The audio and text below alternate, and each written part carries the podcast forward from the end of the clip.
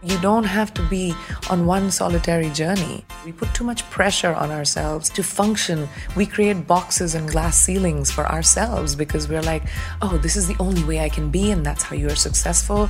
There's no black or white in the world. Everyone lives in grays.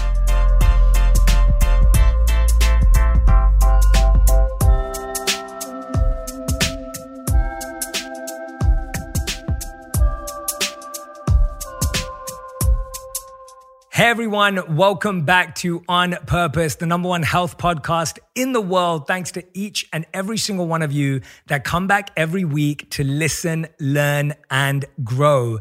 And I am so excited to be talking to you today I can't believe it. My new book, Eight Rules of Love, is out and I cannot wait to share it with you. I am so, so excited for you to read this book, for you to listen to this book. I read the audiobook. If you haven't got it already, make sure you go to eightrulesoflove.com. It's dedicated to anyone who's trying to find, keep, or let go of love. So if you've got friends that are dating, broken up, or struggling with love, make sure you grab this book. And I'd love to invite you to come and see me for my global tour, Love Rules. Go to jayshettytour.com to learn more information about tickets, VIP experiences, and more. I can't wait to see you this year. Today's guest is someone that I've been looking forward to interviewing for a very long time. I believe that she was actually one of the first names on my list when I launched the podcast two years ago of someone that I was really excited to sit down with. So to me, this is a super special moment, and I think you're in for a real treat.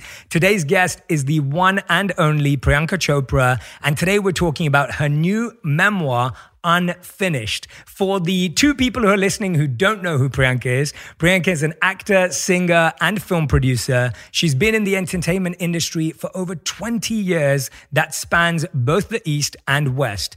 Her Bollywood superstardom began when she won Miss World 2000, and she hasn't slowed down since. From starting her own production company and now having so many successful hit movies and TV shows in the US, and of course, most recently, marrying her beloved Nick Nick Jonas. Priyanka's story is remarkable to say the least, and you can pick up her book Unfinished on February 9th. Please welcome to the show on purpose, Priyanka Chopra. Jonas. Thank you. it's all right. Uh, everyone forgets that. Sorry, Nick. Sorry, Nick. you know, it's it's an it's a new addition, and um, it's you know I've had 35 years of my life as just Priyanka Chopra, and most people know me as just that. So you know, it's going to take a second. It's fine. I, I, and I've been watching you for so many years since I was since I was a kid, and obviously you were you were a kid too uh, when when you started in the industry, and so I've been hearing your name and saying your name for so long. Uh, but no, no offense, Nick. My wife is also the same. She she has her she has my name last on her name too, so people forget me all the time. Uh, so we have something in common. Uh, but, but, it's not really forgetting you, Jay. It's forgetting your last name. There's true, a difference. True. Thank you. Thank you for the clarification. That that makes my my ego feel a bit better. Uh, but honestly, it's it's such a joy to have you here. I meant what I said when we first launched the podcast. You were you were one of the first names that I wrote down as someone that I was excited to speak with. And I saw a few days ago on Instagram, you posted a picture of yourself at age 17. And it was it was a great throwback. and and I was wondering two things. The first thing is what is a piece of advice that you wish you had at 17? And the other way around, is there a piece of advice or wisdom that your 17 year old self would potentially share with you now uh, where you are today? Yeah, I have actually answers for both. Um, what I would tell that 17 year old, you know, I was bright eyed, bushy tailed. I'd just been selected into the Miss India pageant. I'd just turned 17. And I was like, oh my gosh, I'm going to be a model. And I'd never thought about that. My teenage vanity was peaked. And um, what I would have told that girl is, you know, um, just breathe and just chill a little. I was very hard on myself because everything that I sort of everything that I've made so far, you know, with the encouragement of my family, has kind of been self-made. You know, I've I had to learn on the job. Nobody, I didn't know anything. I came from in high school in an engineering background, um, or I wanted to be an engineer. Um, and life just kind of had other plans. And you know you kind of are you going to swim? Are you going to sink? And i will always swim.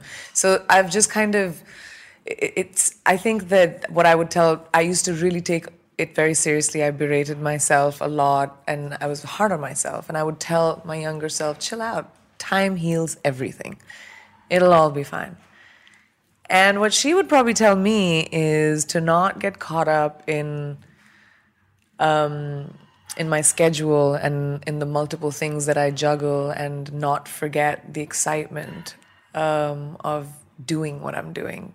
Sometimes it's hard, you know, after you do it for such a long time, um, you have to remind yourself to be excited and be inspired and, you know, feel sort of alive instead of it being a job. And um, yeah, I think that's what she would tell me.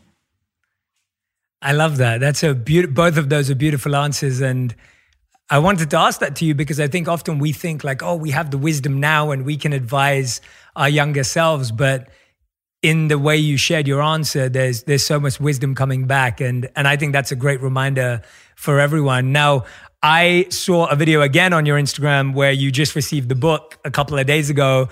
I had the digital version up until this morning when I finally uh, got the physical version. So I've been uh, flicking through on the digital version. It's nice to have it physically here.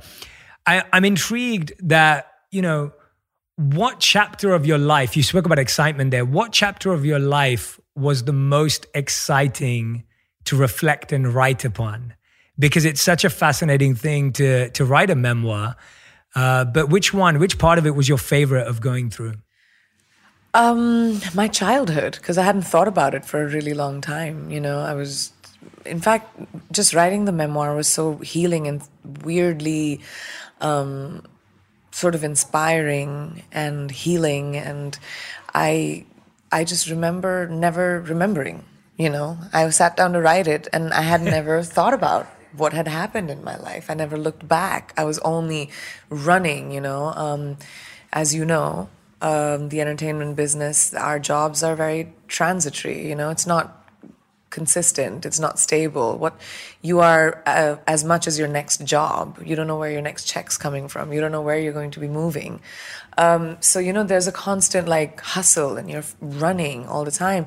And I just never looked. And um, when I started writing the book, I was forced to look. And I was very excited to write about my childhood because I could taste it, I could smell it. I, I remember um, those mogra flowers, the Rat Rani that used to be in all the army barracks. I remember, um, you know, the feeling of the the cold walls. They used to always be white. The garden, my bike, um, moving to a new city every two years. It was that was it was such an um, a time of adventure for me and a time of sort of unlimited possibilities, you know. Um, and I was raised with that. My parents always made me feel like I could. The world is my oyster. You know, I can go anywhere I want. Um, and that was such a time of wonder. You know. Yeah, well, it's it's beautiful that you have such strong, vivid memories, and it sounds like, and and I'm thinking about our audience that's listening and watching or, or will listen and watch this afterwards, it sounds like everyone needs to revisit their childhood or remember and and write a memoir. Even if it's not a memoir that gets published and goes out to the world it almost feels like reflecting is really important. What what helped you? Were you speaking to friends from back then or were you speaking to your you know who who are you connecting with to to reignite some of those memories? Oh everyone in the memories. Yeah. you know i called my mom, my brother, um, my cousins who I grew up with, friends from the time. I corroborated the stories because memory is a weird thing, you know. I remember it a certain way, somebody else remembers it a certain way. And there was this one story I remember. I was kicked out of MoMA for touching a painting when I was 15, 16 or something. and I remember that day being wonderful because we went to the Statue of Liberty after and like, you know, um, we we got hot dogs and we were walking around New York City. And I remember it being like, oh, I touched, you know, a painting. That's so cool that I touched. I think it was a starry night. And my cousins who were with me remember the day completely differently. they were tortured, embarrassed. My cousin who's an art student, she was like, "You got me kicked out of MoMA," and like, I was like, "Wow, I didn't remember that at all." what was that's brilliant? Was that your was that your rebellious side, or was that a mistake? Or was it curiosity? Neither. What? I was just curious. Curious. I just I feel like rules sometimes and trust me, I mean, I'm in a public profession, I have to follow them.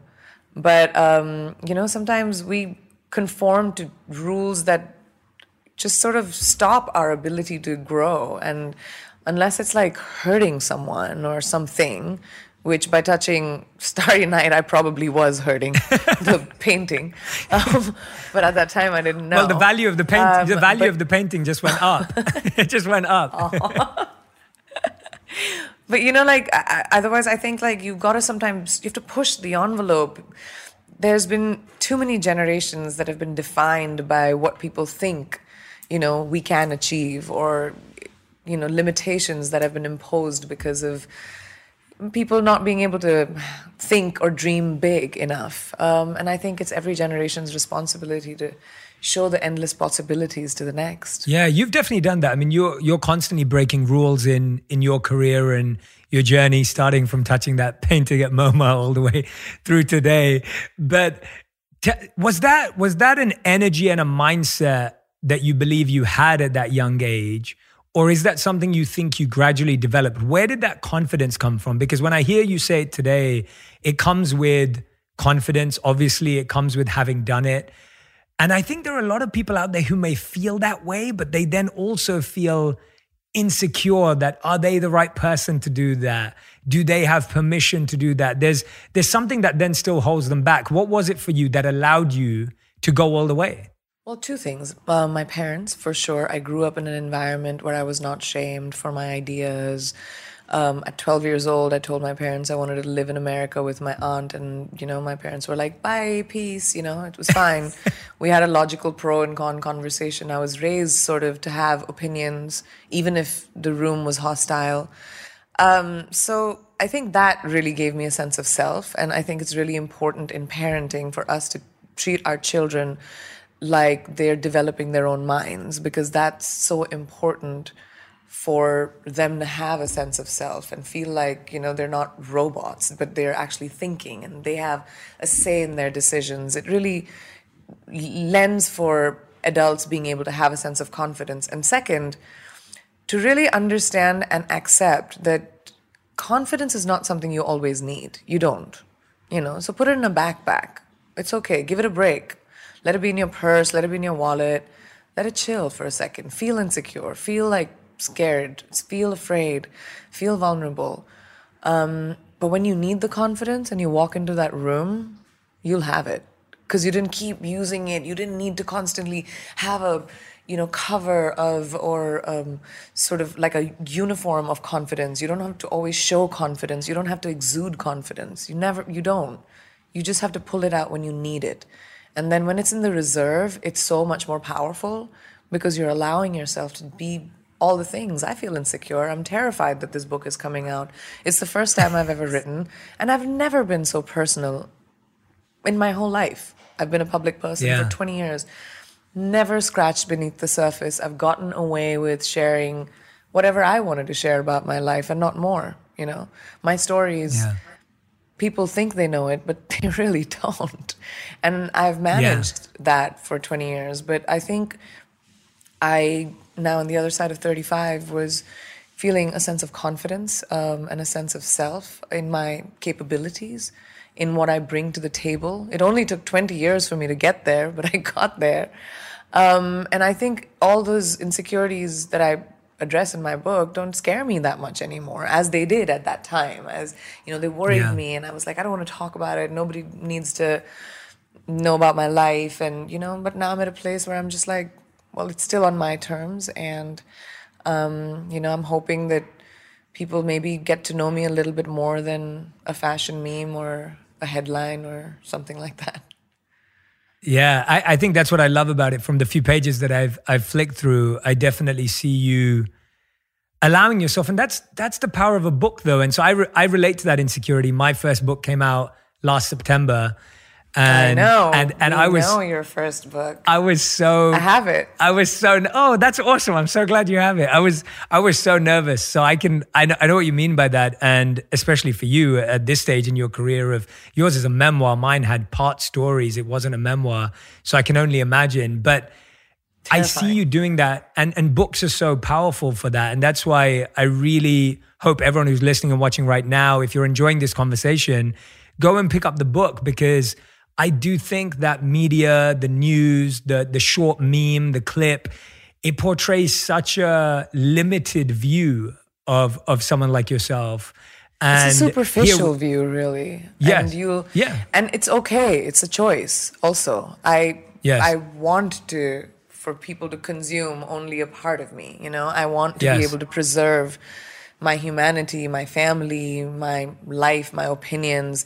I may have chosen a public profession, but I'm not an elected official. I don't owe an explanation to anyone for the choices that I make. You know, I'm mm-hmm. here to mm-hmm. create work. I'm I'm doing a job just like everybody else. Mine happens to be in entertainment and it happens to have a lot of cameras on my face. It's fine.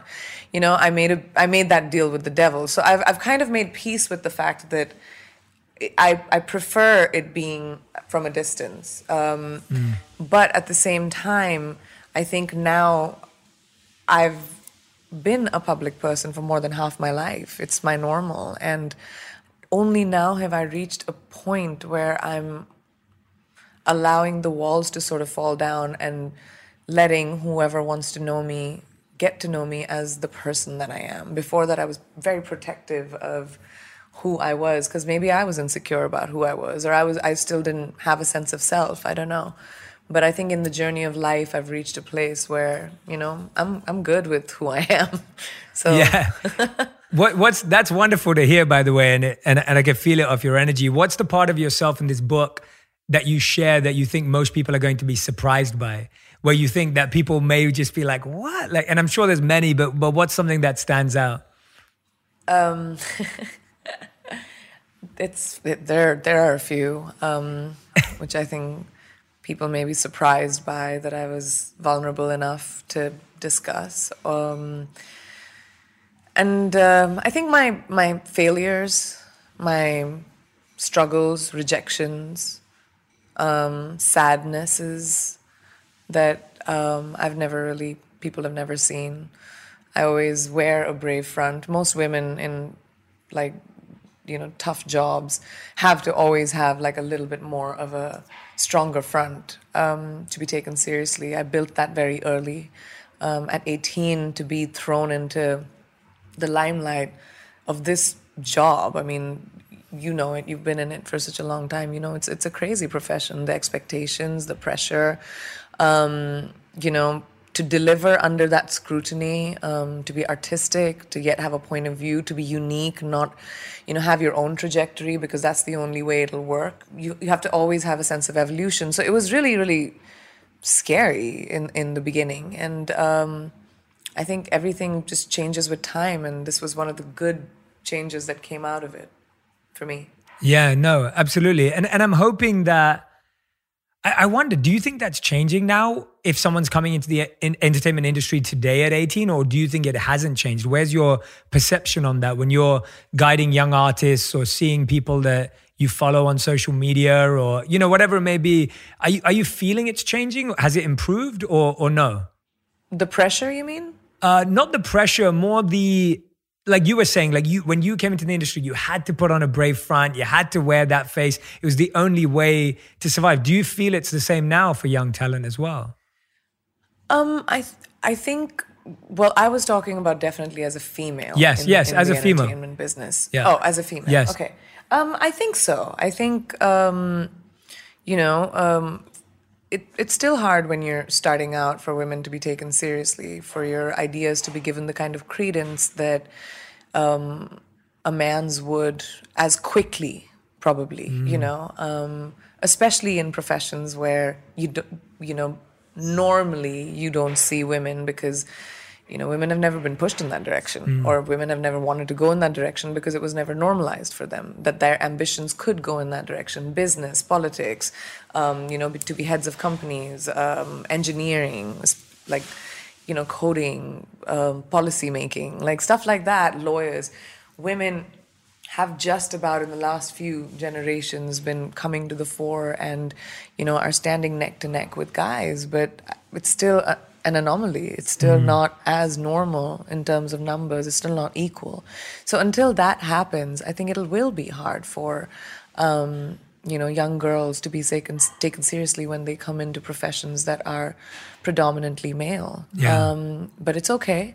Um, you know, women before us have fought the fight, and women after us will fight the fight. It'll just hopefully not be the same fight. Mm. Hopefully, our generation will not let our kids inherit our problems. You know, mm. um, as women, um, we are definitely working in that direction. But I think as the world needs to sit up and take notice that this demand is loud because it's a requirement. This demand is loud because that's what's right and that is the reflection of the world women are 50% of it and we should be reflected in um, you know every area and basically feminism is that right like don't decide for me what i should be doing when i should be doing it and how i should be doing it yeah just definitely. like men have had that freedom give me that yeah. as well. So I guess it's that. It's a strong message. Sorry, we deviated completely. No, no, no. You're not deviating at all. It's a strong message, and I stand by it. So it's uh, it's a great message, and and it, it's really interesting where male privilege is a really interesting thing to reflect on. I remember when I first started reflecting on it, it was a it, it started to strike me in a crazy way that I grew up having had certain dreams of becoming something that my sister couldn't have had. And and that wasn't because of the way we were parented, it was because of what you saw. And and when that really hit me and I stood and looked at that, and I often encourage a lot of my friends in that direction too. I'm like, if you really think about if they have a son and a daughter, I'm like, if you really think about some of the options that don't seem available to your daughter that she may never consider a career. And I really think that that consideration is where the equality is like the opportunity of even having that idea of I could do that or I could exactly do- the opportunity of of having choice yes. I think yeah. you know a lot of women we are so I'm I am extremely privileged that I was raised by a feminist I'm married to a feminist um, I'm extremely privileged that my parents which is why I, I brought up parenting mm. um, earlier a big reason I have a sense of confidence, and I, am on this side, this side of the fight because um, it's not as hard as it is on so many women around the world. I still had to fight. Of course, I had to break down the doors, and I had to, you know, prove a point to be taken seriously. I was kicked out of movies and replaced, and you know, all the things. But I still had it so much easier. There are women around the world that don't have a say in their life, that are married off when you know other people decide that uh, people choose who they are married to, whether they can work or not, when they should have children, what kind of children they should have. I mean, it's that basic, um, that basic freedom that such a large part of the world, because of how norms of society ha- were archaically, you know, noxious norms which need to change. And that doesn't mean giving up culture. That doesn't mean giving up tradition. You know, it just means creating opportunity. My father told me when I was very, very young, my mom since I was nine years old, you will have financial independence before anything you do. It doesn't matter whose daughter you are. It doesn't matter, um, you know, who you're married married to. You'll stand on your own feet, and there's such a power to that. Um, to having, you know, to be raised by parents who put that in my head. So I was ambitious from 12 years old. I decided every year what I wanted to be, and it changed every year. I, I, I, love hearing that. And I've, I, it reminded me of something you've said before when you were speaking about your father there, about how uh, Nick for you shares this same admiration of your power and, and your ambition and and feels you know supportive and excited and enthusiastic about the way you carry yourself. Tell us a bit about how i, I feel like that's such an important thing for both them anyone in a relationship to feel like their partner is inspired by their values their beliefs and their dreams. What has it felt like in the past where you feel like you haven't had that? And if someone who's listening or watching is feeling like maybe i don't have that how does how how do you think someone can navigate that or to ultimately attract the partner that that does have that? What's that journey like? Because i think a lot of people feel like they're with someone who may not understand or get their dreams especially when they're starting out.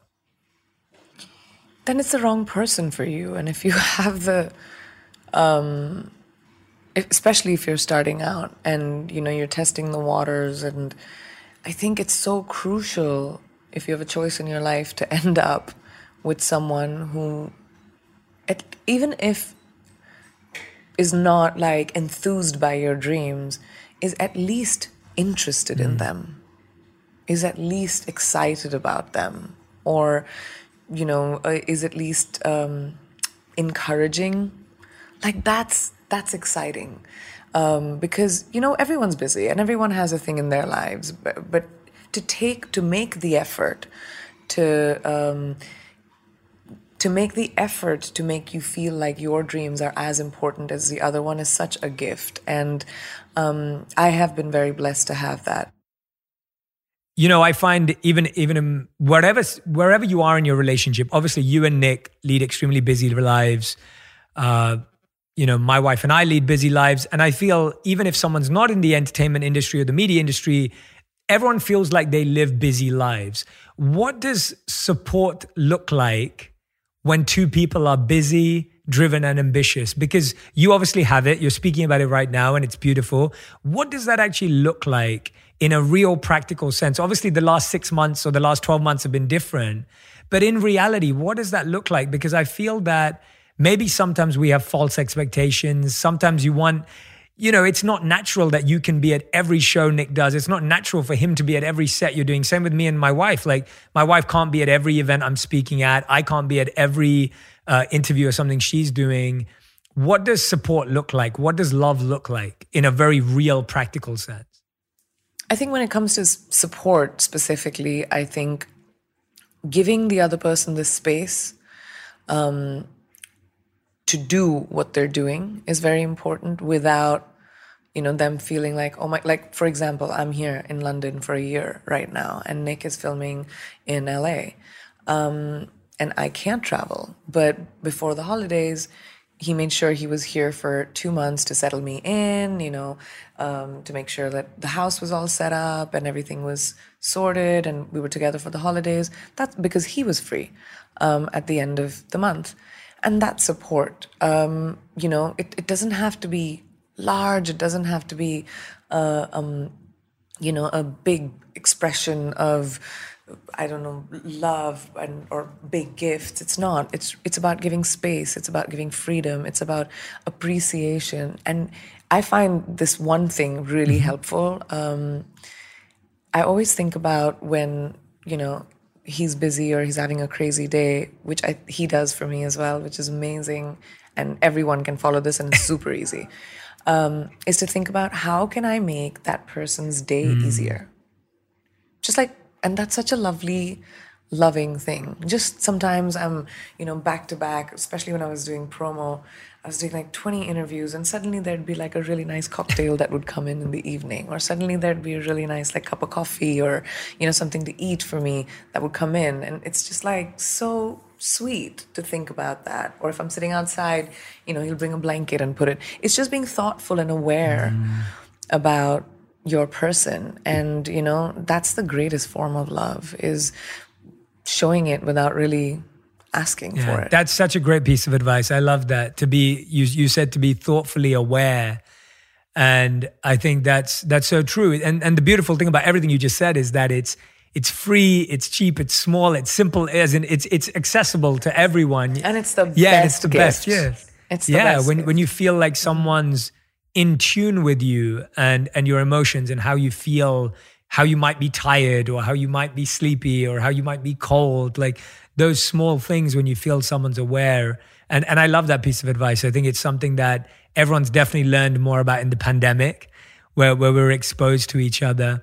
Tell tell me a bit about the the title unfinished because I obviously it leads to your determined ambitious voice but what other parts of your growth uh, maybe internally, personally, do you feel you're unfinished on or working on?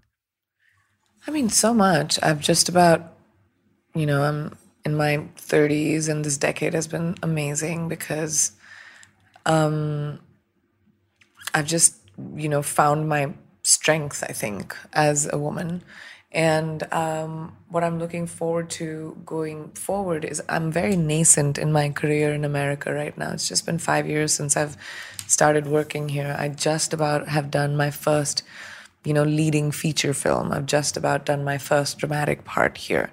Um, I want to be able to build, you know, the kind of career that I had the good fortune of building in another amazing industry um, in India. I've done such a variety of roles there, worked with the best filmmakers, best actors.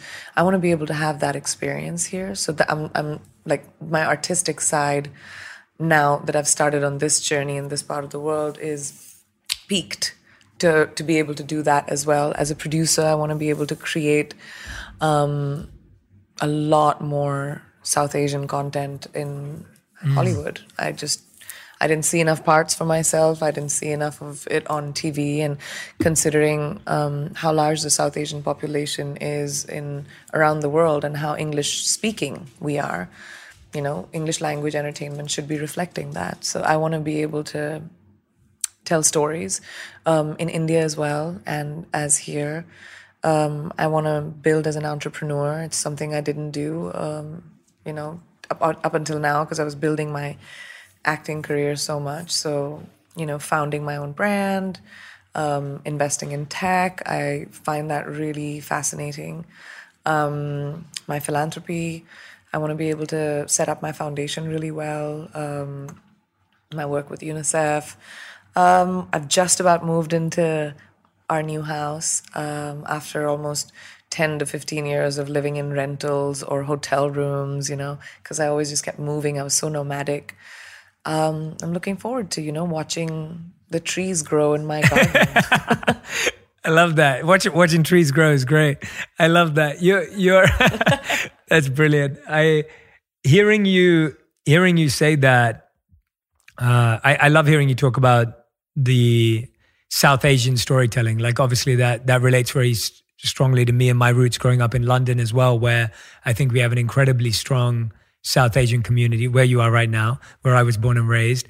And I definitely felt this yeah, lack of lack of representation, lack of the ability to to dream lack of opportunity. A, lack of opportunity to dream in a certain way. And, you know, my, my career has been totally random, but it's and and you know i'm doing something today that i would never have imagined even knowing it existing but see even that you and i two south asians sitting in these boxes and talking about the fact that the careers that we are thriving in that we have worked so hard to make was never in our minds was never a possibility but I would have never dreamed about it because it wasn't in my realm of dreaming.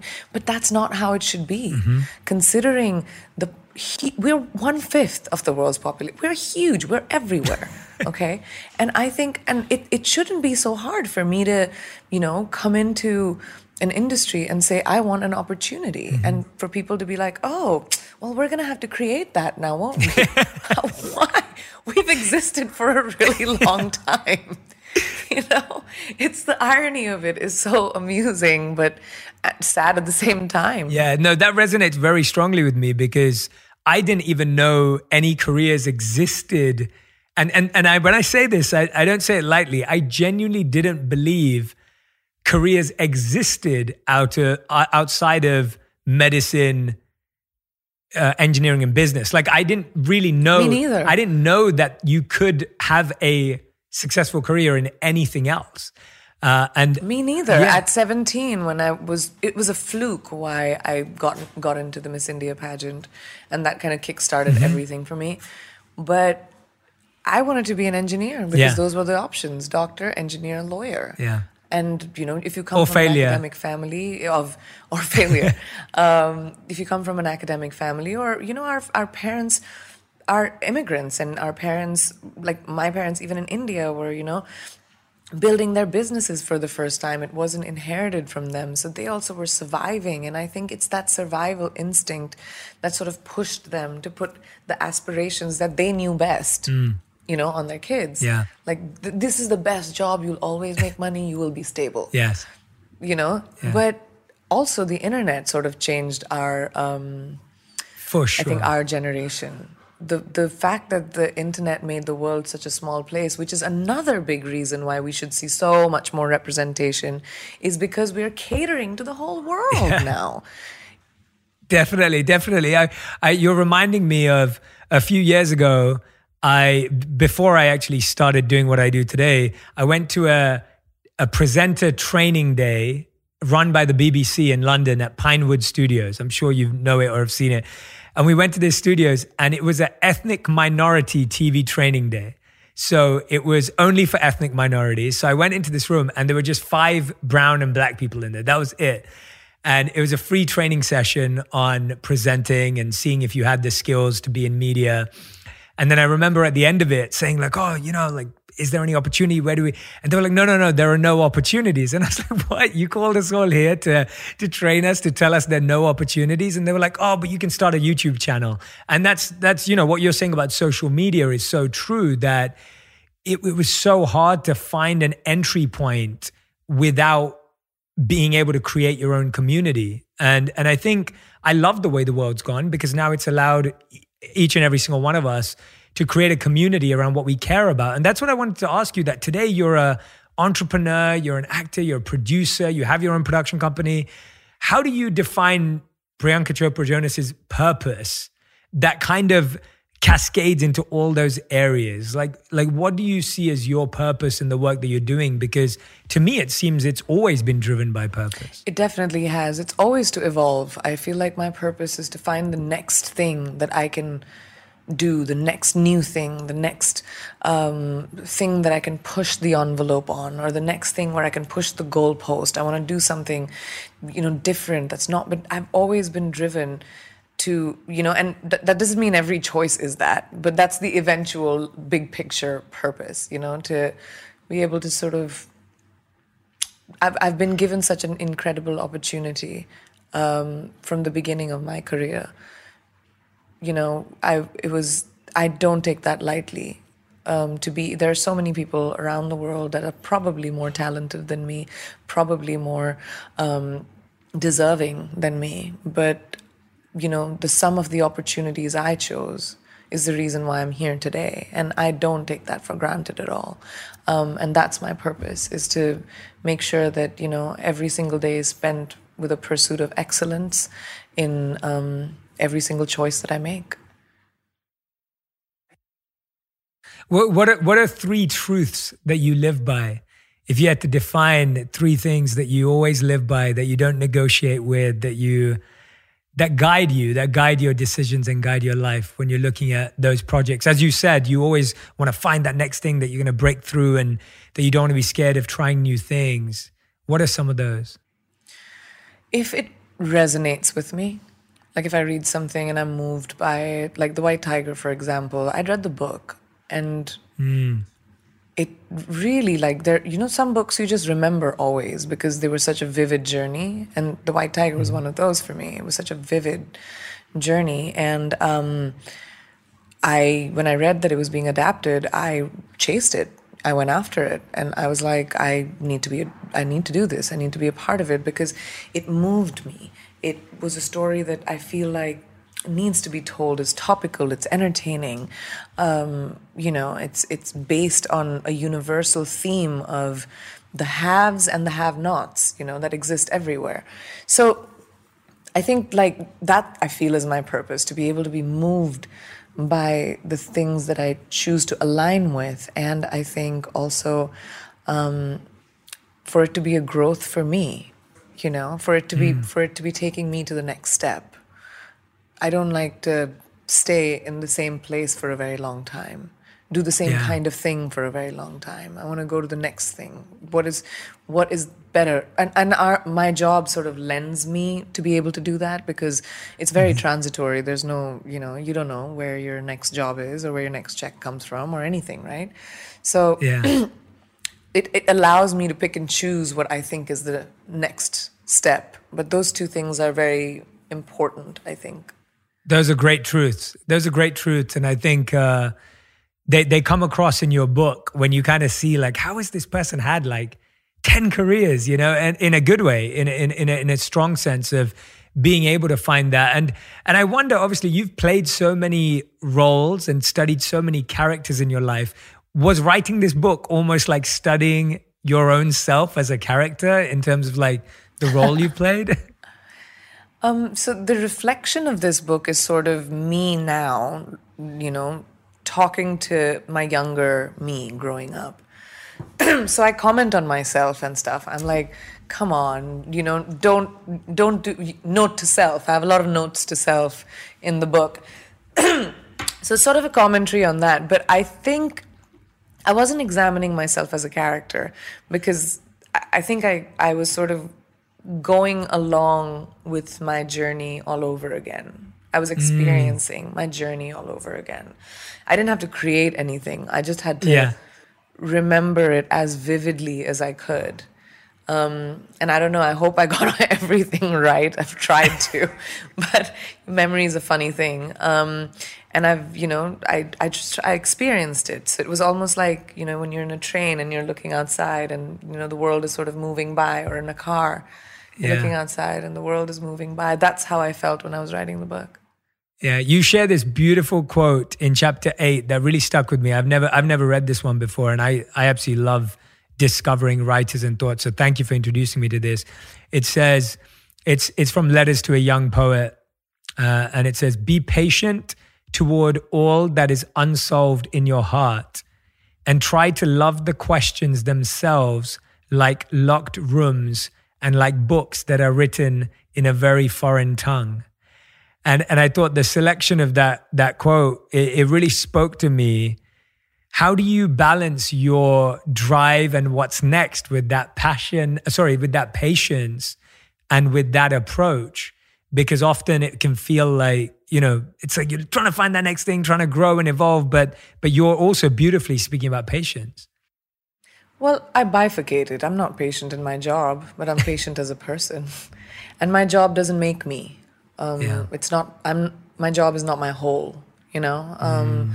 And this is again something I didn't know earlier. I've grown into understanding this. My younger self probably wouldn't. My my twenties, I didn't know this, but um, I've bifurcated very clearly. You know, my professional life is my professional life. My personal life is my personal life. They meet in the middle sometimes because I'm a public person, but I still have an immense part of me that's not for public consumption and it's not um, for anyone else but me. So um, that that side of me is patient. That side of me has become, you know, um, calmer, um, a little bit more having, um, you know, stable. Maybe having my feet on the ground a little bit. But my professional self is still in a tizzy. I'm impatient. I want the next thing right now. I wake up in the morning thinking about my entire day and how I'm going to achieve every single thing at zero to 60. Um, and that works for that girl. It doesn't work for this girl. And it took a yeah. lot of introspection for me to get here, actually. I, I, in that chapter, I actually talk about that journey of getting to that place um, because I wasn't there. And a lot of my professional attitude, which was, you know, I'm, I am going to do everything I can to make this the best. I took a lot of the onus of life upon myself as well, and it hurt me. And it, um, and I didn't need to take the responsibility of life. Life happens, and we've kind of got to navigate it every single day and, you know, live it for being on the right side of the truth and being a good person and, you know, having joy in the day because life is a gift and you know it needs to be celebrated and so my my personal side of that pre is real chill and loves life and um, but the other girl she's she's crazy. That's a fantastic distinction and and i i i love that. I'm so glad that you shared that with us. That's such a great way of of helping people understand how two seemingly opposite ideas can coexist. And I think we often feel like we have to choose, like you're either driven or you're calm. You're either ambitious or you're, you know, conscious and aware. And I've, I'm so happy you said that because I, I couldn't agree more. I, I think it's fun letting two ideas collide and live within the same space in person. And I so think it's natural as well. It is you know? natural. Dichotomies are the most consistent things you'll see around. Nobody's one thing. No emotion is a singular emotion. You are at any given moment, and that's an actor thing, I guess. When you're you're playing a character, you have to think about everything that character is playing. You can't just be like, "Oh, this is an angry scene. I'm going to just be angry and yell my eyes out." You know, yell my uh, whatever throat out. You're not. That's not a good actor. You're not even scratching beneath the surface. The actor who thinks about, "Oh my gosh, I'm getting late," or "I have to have this conversation. It's also cold," and I'm I'm like mad about whatever last week, my job, I'm, I got fired. You've got to think about all of those elements. So, in the same way, in life, we never have to choose one thing. So, that we need to take that pressure off of our backs, mm. that you don't have to be on one solitary journey. You can choose to be on any journey at any time. You can choose to feel, as long as you take the pressure, we put too much pressure on ourselves to function, we create boxes and glass ceilings for ourselves because we're like, oh, this is the only way I can be, and that's how you are successful. There's no black or white in the world. Everyone lives in grays. Thank you so much for sharing that passionately. I could I could feel your feel your passion just like flying through the screen. You're like everyone who's listening and watching. This is just you know straight. It's beautiful. It's it's fantastic. Priyanka, you've been so kind with your and generous with your time. We end every podcast with two segments. These segments are called Fill in the Blank and the Fast Five. Uh, the Fill in the Blank is a fill in the blank round, uh, very aware. And then I'll introduce the Fast Five later. So if you're ready, this is your fill in the blank. Okay. Okay. So the hardest part about my job is The hours, 2020 gave me a new perspective on creativity. Yeah, I just feel because I'm, I gave me a sense of balance. I became a lot more creative. I think. Yeah, that makes sense. That stillness, that clarity, that slow down for once. The um, luxury of time, which I never have. Yeah. um, and I've never chosen. the, This forced, this forced time was very helpful. yeah. I love that. Uh, my power comes from My family, working hard makes me feel. fulfilled, Storytelling is, a joy. and my dogs are. My world.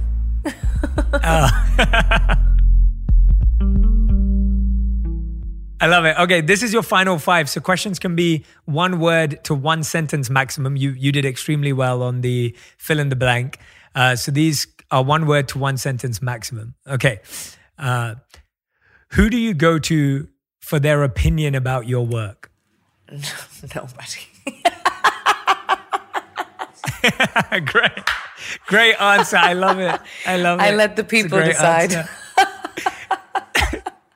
you know, what one of my favorite things about you over the years is just how straight talking you are, and and uh, and obviously my intention has has only been positive towards you, but I've loved watching your interviews where someone asks tries to ask just an awkward irrelevant question and and you always just give them the best answer. Like you yeah it's just it's so fun to watch. It's so fun. Thank you. Uh, and I haven't I haven't been able to be on the other end of it thankfully but but uh, it's it's great it's great okay uh, what's the best piece of advice you ever received to have courage of conviction.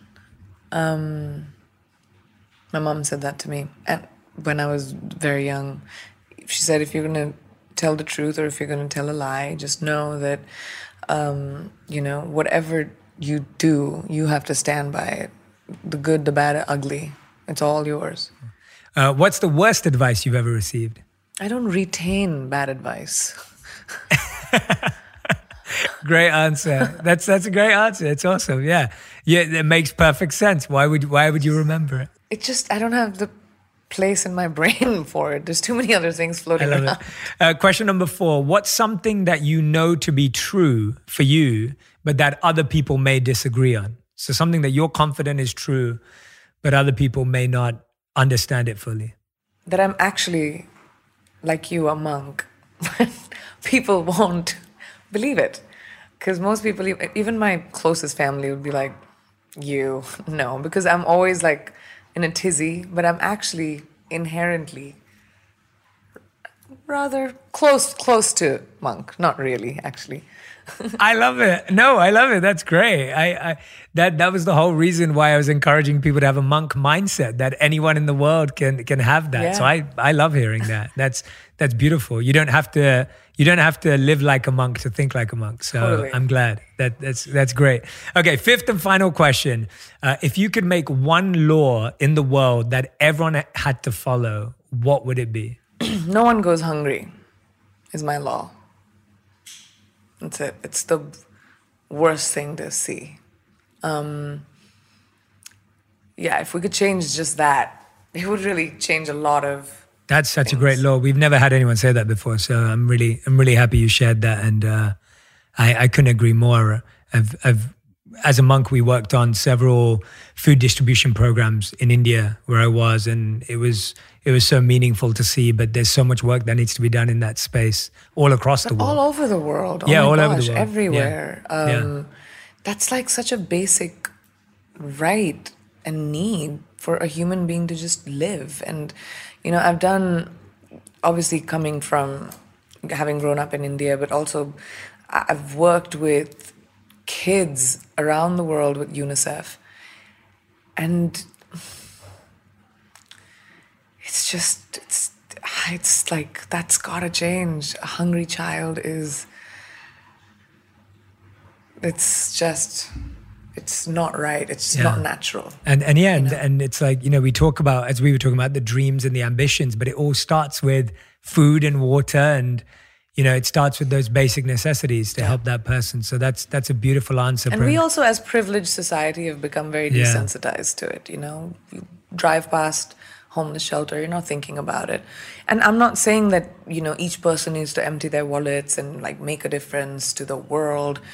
I think yes it is the responsibility of the large earners definitely of you know the billionaires of the world um, because in a big way but I think also the responsibility of each one of us to just do whatever mm. we can, you know, and that doesn't have to be large. It could be just kindness, compassion, change someone's life. Just look around you, your neighborhood.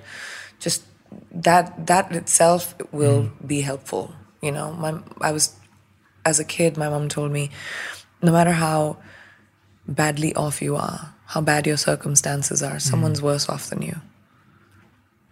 And that's just the truth of yeah. the world. I love how much you remember and quote your parents. It's such a beautiful thing because it it shows you the power of good parenting and uh, beautiful messaging from a young age. It really because is. It's it's such a special thing. So I think they also repeated themselves a lot. That's brilliant. I love that. They just kept saying the same thing every birthday. Same. Every birthday. Same thing. I was like, all right, I get it. well, the repetition worked. It worked. The repetition yeah, worked. I wrote a book about them. Yeah, so. I love it. Yeah, yeah. The repetition works so much that if you want to be parented by Priyanka Chopra Jonas's parents. That's this is what's in the book. No, please go and grab a copy. We're putting the link everywhere for Unfinished, a memoir by Priyanka Chopra Jonas. Uh, go and grab the book. Go and read it. Go and share it. Uh, read it together. Start a book club around it. We're going to make this uh, one of our book club picks uh, for the On Purpose community. So I'll be sharing that with all of you and all the notes as I'm reading through it. Uh, recommend that you do the same. Priyanka, I'm so grateful for your time, your generous time, uh, for staying up with us. I know you've got lots more of these to do. Uh, and I look forward to meeting you very soon. So thank you so much. Is there, is there anything you want to share last with everyone? No, I just want to say this was so nice, Jay. It was such a lovely conversation. I always knew it was going to be, but it's you're you're just insightful, and um, I can see why you know you you do what you do so well, and um, more power to you. You know, keep pushing it. Thank you, thank you so much, Priyanka. Such a pleasure, and uh, yeah, all the best for the rest of your interviews and the rest of the tour. And uh, yeah, look forward to speaking to you soon. Okay, stay safe. Chat soon.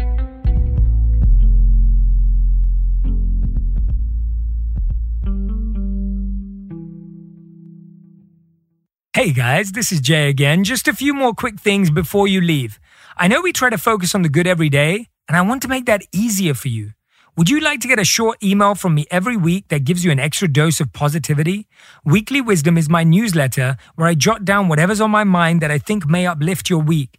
Basically, little bits of goodness that are going to improve your well being. The short newsletter is all about growth and sending positivity straight to your inbox. Read it with a cup of tea, forward it to a friend, and let these words brighten your day. To sign up, just go to jayshetty.me and drop your email in the pop up. If you have trouble finding it, just scroll to the very bottom of the page and you'll see the sign up. Thank you so much, and I hope you enjoy my weekly wisdom newsletter.